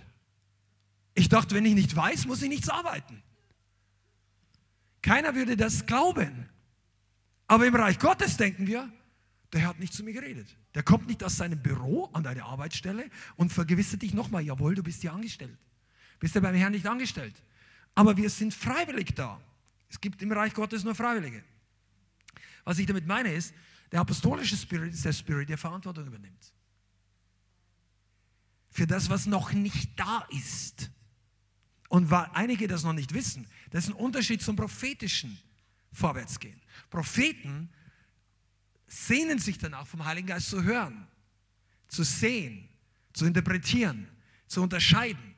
Die sind glücklich, wenn sie sehen, wow, ich habe einen Dämon über einem bestimmten Land gesehen und da wird das kommen oder bricht Krieg aus oder in einer Stadt und dann passiert es wirklich und sie denken, ich habe vom Heiligen Geist gehört. Und das ist gut, wir brauchen Propheten. Jede Gemeinde braucht prophetische Offenbarung. Ich bin fest überzeugt. Aber weißt du, prophetische Leute alleine unterscheiden vielleicht Atmosphären und sagen, wow, hier ist es schwierig, hier ist Isabel. Und du denkst, wo? Nicht prophetisch bist. Und also geistlich, ja, dann sagst du, hier ist wieder ein Problem. Und du denkst, vielleicht nicht so kompliziert, aber die denken, ein prophetisch denkt, ich bin geistlich, weil ich kann es sehen. Aber ein apostolisch denkt, ich bin geistlich, weil ich es ändere es gerade. Das ist ein Unterschied. Die apostolische Salbung sagt, wenn die Atmosphäre nicht passt, ändern wir die Atmosphäre. Der Prophet denkt, ich unterscheide, hier ist eine schlechte Atmosphäre. Und übrigens, wir brauchen Propheten, ich rede überhaupt nicht gegen Propheten, überhaupt nicht, bitte. Wir brauchen Unterscheidung. Das muss zusammengehen, absolut. Aber es reicht eben nicht aus, sich hinzusetzen und zu sagen, tja, ich habe es gesehen, hier ist ein Problem. Der Rest ist nicht mehr meine Verantwortung. Gott hat es mir gezeigt, ich bin nur zum Erzählen da. Macht ihr was damit. Nein, im Neuen Testament ist das nicht mehr so. Der Heilige Geist sagt, geh hin in deiner Kraft. Habe ich dich nicht gesandt? Habe ich dich nicht gesalbt? Was sagt Jesus in Lukas 10, Vers 19? Wer weiß es noch? Siehe, ich gebe Vollmacht über die ganze Kraft des Feindes und nichts soll euch irgendwie schaden. Ihr habt Vollmacht. Du hast Vollmacht, Berge zu versetzen, die die anderen einschüchtern. Sag ja, ich kann das nicht, weil da ist ein Berg. Ich fühle mich wie vom Berg erdrückt. Er sagt, kein Problem, wir bewegen den Berg jetzt. Wenn du beginnst, im Glauben zu denken, dann gibt es keine unbeweglichen Berge. Aber wenn du die Verantwortung nicht übernimmst, dass da ein Berg ist in deinem, dann kommt die Kraft nicht an. Dann kommt der Glaube nicht an. Ist nur da? Also Gott sucht Leute, die sich selbst hineinwerfen in die Arbeit des Reiches Gottes. Ja? Die nicht nur darauf warten, bis Gott einen konkreten prophetischen Auftrag gibt, ein Rema, sondern die übernehmen, apostolische Leute, übernehmen Verantwortung für die Bereiche, wo der Wille Gottes noch nicht geschieht. Was bedeutet das? Das bedeutet einfach, dass du genau in einer Gemeinde sitzt, die eigentlich nicht geplant war, zu Gründen von uns. Das war nicht unser Plan. Ich hatte noch nie den Wunschtraum, Pastor zu werden. Heute bin ich es trotzdem. Einige von euch sagen, ja, das ist nicht mein Traum, das ist nicht meine Aufgabe. Du sitzt gerade in etwas, was nicht meine Aufgabe war. Und einige sind dankbar dafür. Ja, du kannst sagen, ja, du bist eine Ausnahme. Weißt du, was der Unterschied ist? Wir haben viele Dinge, ich sage mal andersrum, es gab viele Dinge in meinem Leben, die mache ich total gerne und die hätte ich jahrhundertelang machen können in der Ewigkeit. Musik zum Beispiel. Ich habe mich erst vorher mit unserer Schwester unterhalten. Aufnahmen, Sounds, Designen, manche technische. Es fasziniert mich. Ich könnte im Himmel mal ein paar Millionen Jahre nur Musik machen. Ich weiß nicht, ob Gott das möchte, ausschließlich. Aber ich könnte abtauchen und ihr seht mich nicht mehr wieder. Das ist nicht mal anstrengend. Da vergehen die Stunden bei mir zu Hause im Keller wie nichts. Aber dann kam der Moment, wo ich gedacht habe, die Welt geht in die Hölle. Also nicht gedacht, mir ist plötzlich aufgefallen, weil es jemand gepredigt hat. Die Augen gehen auf. Jemand sagt, hey, schau mal an, wir sind hier nicht, die Zeit der Gemeinde auf der Erde ist nicht nur Chorprobe. Wir üben nicht nur Anbetung, bis wir in den Himmel gehen. Wir sind hier die Atmosphärenschifter dieser Generation. Sag mal Amen, wenn du das glaubst. Du bist der nicht, du sollst nicht einfach, ja, geht halt nicht. Geht nicht, gibt's nicht im Reich Gottes. Außer der Reiche kommt. Naja, es gibt ein paar Punkte, wo Gott sagt, nur mit meiner Art geht's. Aber wenn wir uns auf Gott einlassen, ist alles möglich dem, der da glaubt. Und alle anderen sind eigentlich die, die nicht richtig Verantwortung übernehmen. Und deshalb ist das eine befreiende Botschaft. Weißt du, Leute, die sagen, ich habe keine Angst, Fehler zu machen, die setzen sich in Bewegung. Die sagen, okay, hier evangelisiert niemand, hier hat sich noch nie einer bekehrt. Ja, dann lass uns das ändern. Ja, warum rede ich heute so? Weil wir erlebt haben, es geht. Aber meine ersten paar Mal oder die ersten 1-2 Jahre, die waren nicht so Halleluja draußen und so. Ich dachte mir, oh. Und einige von euch, wenn ihr mit rausgeht, ihr denkt ihr heute, beim ersten Mal, ich weiß nicht, und dann triffst irgend so jemanden und es geht alles super, der nimmt mit raus und erwischt zufällig den Thomas, oder bei uns ist gar nicht so viel Zufall, aber du wirst da eingeteilt mit Leuten, die es schon ein bisschen besser können. Und dann erlebst du eigentlich, das war jetzt nicht so schlimm, wie ich vorher befürchtet hatte. Und du erlebst gute Dinge. Aber was wäre denn, wenn du die nicht erlebst? Weißt du, wenn du sagst, egal wie ich mich dabei fühle, meine Verantwortung ist trotzdem, das zu machen. Es ist meine Verantwortung. Gibt es denn irgendeine Klammer bei Markus 16? Gibt es im Missionsauftrag irgendeine Ausnahme? Das betrifft alle, nur die nicht. Nur die so eine schlechte Vergangenheit hatten wie du oder ich. Oder die besonders gesalbten Musiker. Markus 16 gilt für alle, außer die Worship-Musiker. Macht alle zu Jüngern? Ja, nein, außer die Fürbitter. Die brauchen das nicht. Nein, weißt du, die Verantwortung ist uns allen gegeben. Ich sage, ja, ich weiß nicht, wie es geht. Ja, haben wir doch vorhin erklärt. Das nimmt die Verantwortung nicht weg. Aber der Heilige Geist lehrt uns, wie es geht. Und wenn du da dran bleibst, wenn du eine geistliche Haltung entwickelst, sagt, ich werde mich jetzt nicht mehr abhalten lassen. Ich bin nicht mehr wie Adam. Ich bin nicht mehr wie Eva. Ich sage nicht ich die Schlange, nicht ich der Pastor. Meine ehemalige Gemeinde hat mich so sehr missbraucht, ich kann jetzt nie mehr in eine Gemeinde gehen. Du, ich könnte 2 Bücher drüber schreiben. Heute hat man eine eigene Gemeinde gegründet. Ich wollte jetzt sagen, weißt du, du kannst aus allem eine Entschuldigung machen. Aber das sind nicht die Sieger. Und du bist berufen, Sieger zu sein. Du bist in dieser Gemeinde, weil Gott einen Plan mit dir hat.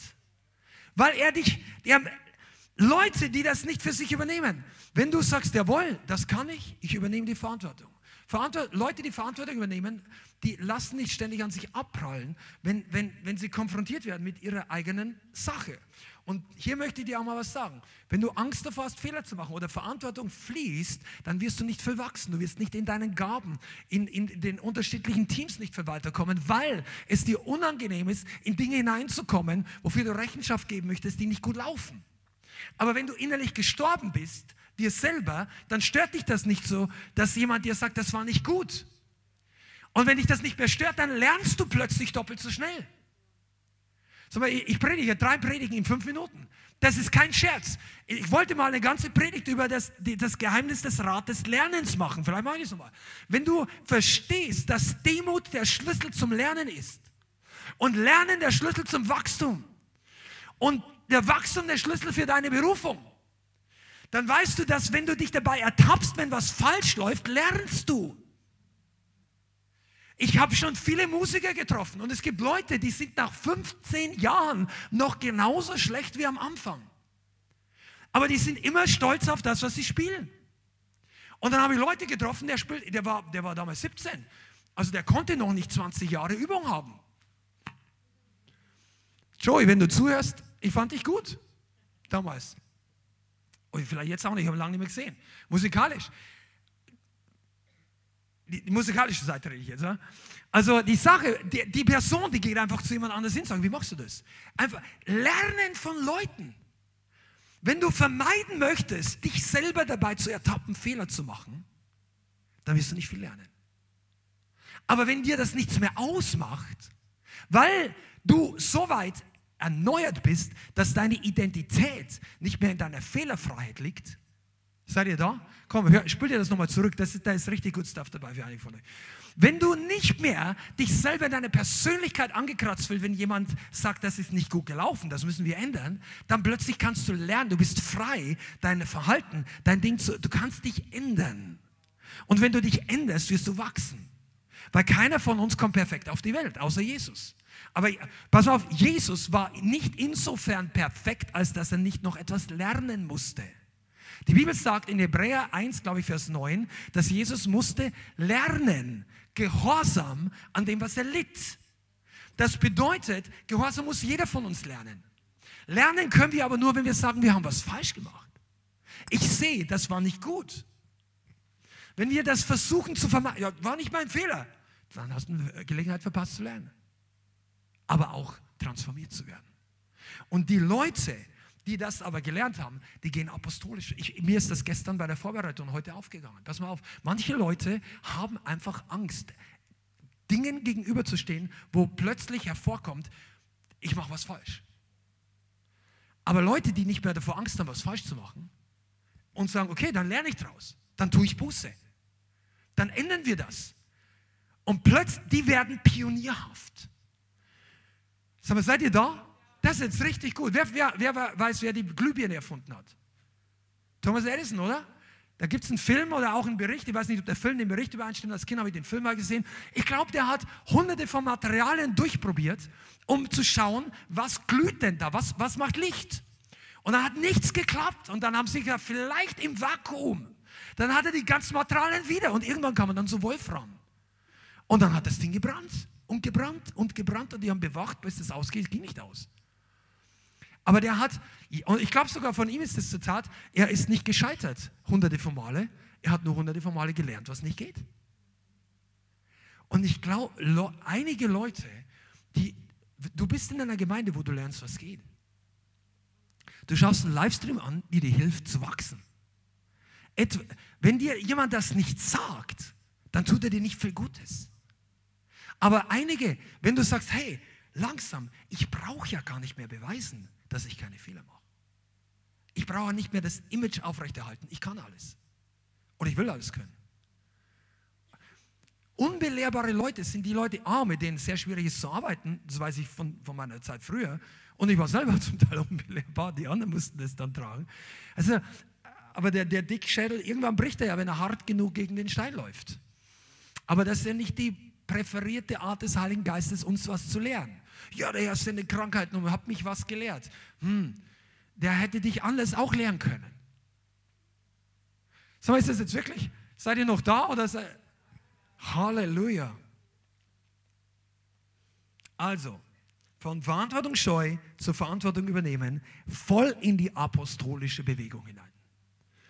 Die Zeit vergeht und wir müssen jetzt bald Schluss machen. Warum ist das eine gute Botschaft? Weil es dich wachsen lässt.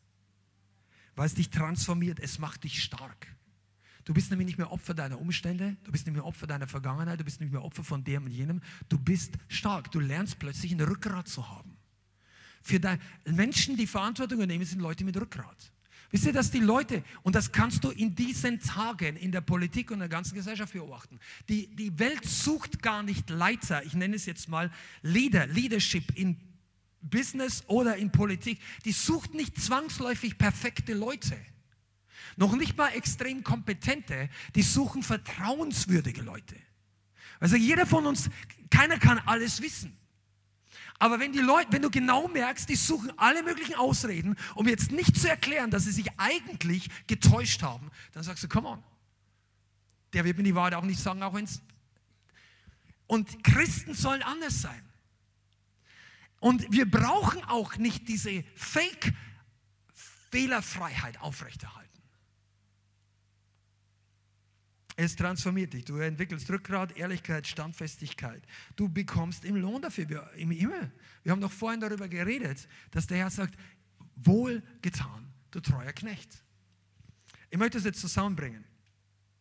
Aber ich persönlich möchte dir wirklich dich ermutigen, dass du diese Brücke spannst von dieser Erkenntnis, dass ich übernehme Verantwortung in meinem Leben. Wir könnten in sehr viele Details gehen. Das geht jetzt heute an einem Sonntag gar nicht. Vielleicht machen wir eine Bibelschule oder am Dienstag ein bisschen mehr drüber. Du übernimmst Verantwortung und plötzlich beginnst du zu wachsen.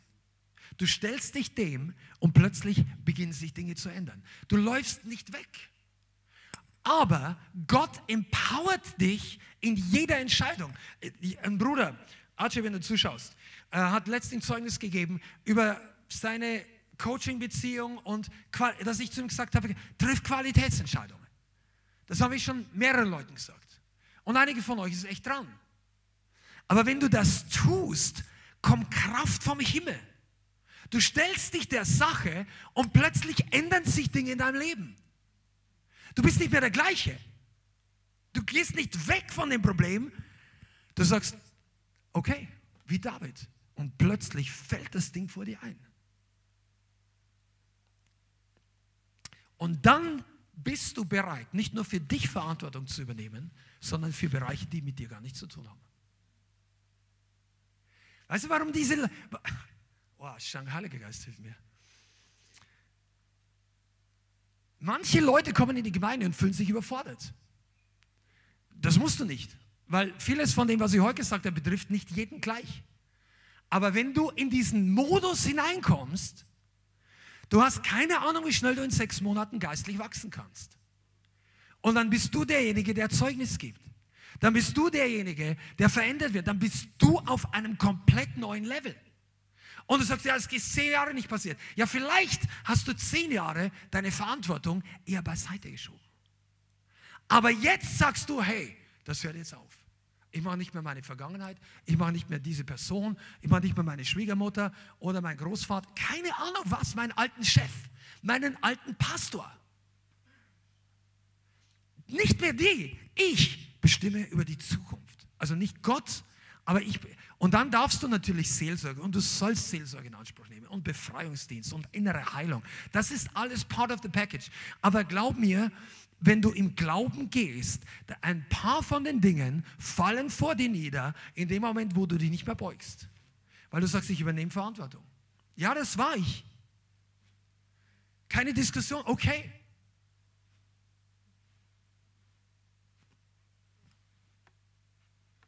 Ich hatte sogar gestern so eine, naja.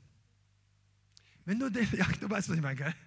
Wenn du der Person, die dich gerade überführt, von legalen Dingen, einfach auch sagst, hey, das war jetzt falsch. Ich hätte es nicht machen sollen. Die Leute werden ruhig. Wisst ihr eigentlich, dass das die Lösung für Hass in der Welt ist? An vielen Punkten. Denn du kannst schlecht jemand hassen. Also du kannst es schon. Der Hass der Welt geht nicht weg, indem wir einfach nur demütig sind. Die Welt jeder muss vor Gott selber stehen. Aber diese diese gegenseitige Kämpfe des Hochstacheln und hier aggressiver und hier aggressiver und im Leib Christi, die Diskussionskultur, diese unterschiedlichen, man kann unterschiedliche Meinungen haben, man sollte, ich finde es sogar gut, wenn es eine gesunde Debattenkultur über bestimmte Dinge gibt, die nicht für die Ewigkeit durch das Wort Gottes definiert sind, da braucht man nicht diskutieren, wenn das Wort Gottes sagt, dann ist die Wahrheit, aber es gibt gesellschaftliche, politische, wissenschaftliche, die Wissenschaft ist kein ein für alle Mal. Wissenschaft ist immer Stand der Wissenschaft jetzt. Was vor 300 Jahren, da waren die Querdenker damals, es gab eine Zeit, da war Einstein verrückt für den Stand der Wissenschaft und ein paar Jahre später war er genial. Also ich will jetzt gar nicht reingehen, aber was ich sagen will ist, wir brauchen, dass wir demütig werden und diese Sachen explodieren nicht mehr so schnell. Wenn du sagst, okay, das war mein Fehler, hätte ich nicht machen sollen. Was glaubst du, wie schnell der Ehekrach rausgeht? Das ist ein Ballon, der die Luft verliert.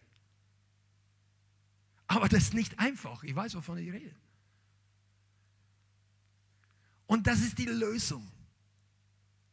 Weißt du, was das ist? Das ist das Kreuz. Das ist Sterben der eigenen Person. Aber das ist die Auferstehung dahinter. Religion redet vom Sterben. Der echte Glauben freut sich über die Auferstehung. Wir reden nicht davon, was war schlimm, schlecht, oh, du musst Buße tun, schlimm. Nein. Die Auferstehung wartet dahinter. Die Predigt geht nicht über Verantwortungsflucht, sondern über immenses Wachstum. Und plötzlich nehme ich an, was Gott zu mir sagt. Und einige von euch, wenn ihr dieses Prinzip lernt, auch in den Teams hier in der Gemeinde, ihr werdet über mehr Gott, du brauchst nicht warten, bis endlich der Leiter deine Gabe erkennt. Vielleicht tut er es, vielleicht ist er in deinen Augen blind, aber Gott weiß, wie er Menschen befördert. Und er öffnet Türen. Wow.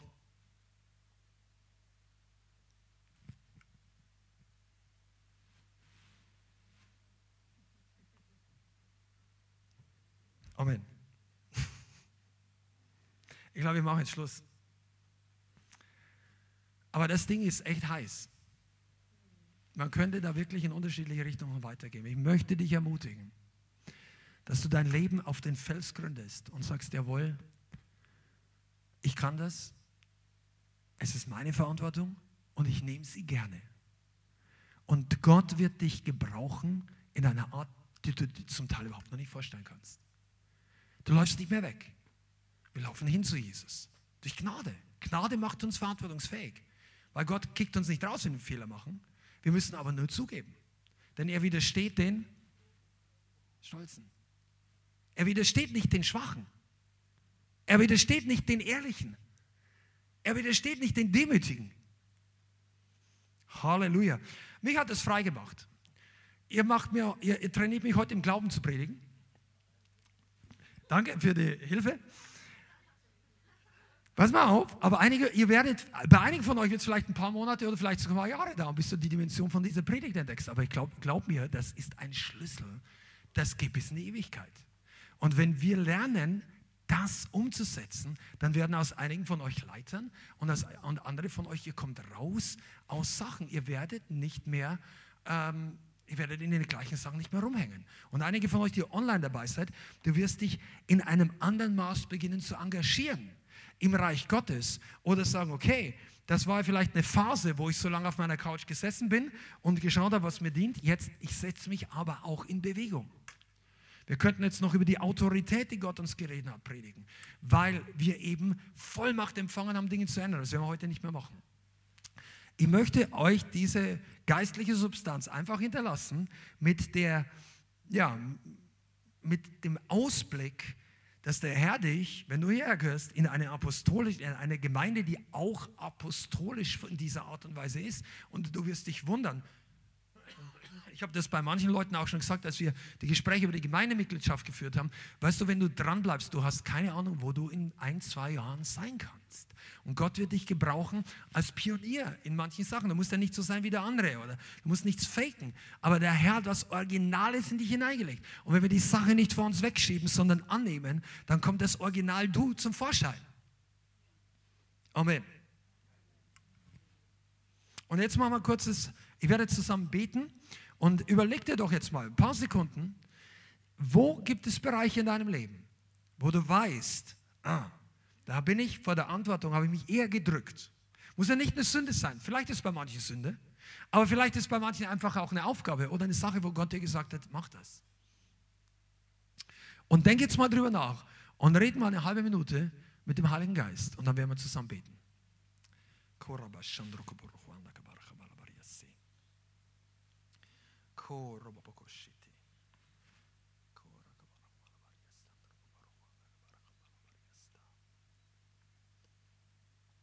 Halleluja.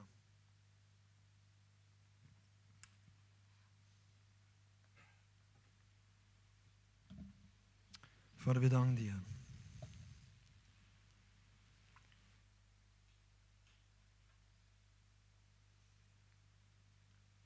Herr, ich danke dir, dass du gut bist. Du ziehst uns hin in deine Gegenwart, Herr.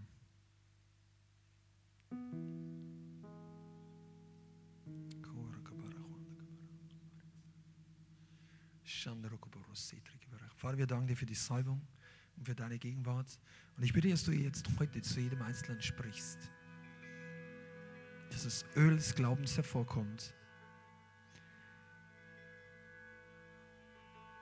Dass wir mit dir über Mauern springen. Dass du uns fähig machst, nicht wie Adam und Eva davon zu laufen, wie sie es gemacht haben, sondern dass wir genau zu dir hinkommen, weil du uns liebst, weil du uns zuerst geliebt hast, weil du uns in Gnade die Fähigkeit dazu gibst, aufrecht vor dir zu stehen und zu sagen, jawohl, das war ich. Aber zum Thron der Gnade kommen und alles empfangen, rechtzeitige Hilfe, Vergebung, Liebe, alles, was wir brauchen. Herr, ich bitte dich, dass du das Öl des Glaubens heute ausgießt und dass du deine Gemeinde baust mit lebendigen Steinen, die Männer und Frauen der Verantwortung sind, Männer und Frauen des Glaubens, Männer und Frauen des Widerstandes gegen ungöttliche Dinge. Vater, ich danke dir, dass du heute hier bist und ich bitte dich, dass jeder Einzelne an dem Ort, wo er jetzt ist, einfach auch lernt, Buße zu tun, umzukehren, wo Verhaltensweisen sind, wo wir andere Leute für unseren Zustand verantwortlich gemacht haben. Und ich bitte dich, Heiliger Geist, dass du heute Gefangene in die Freiheit lässt. Wow.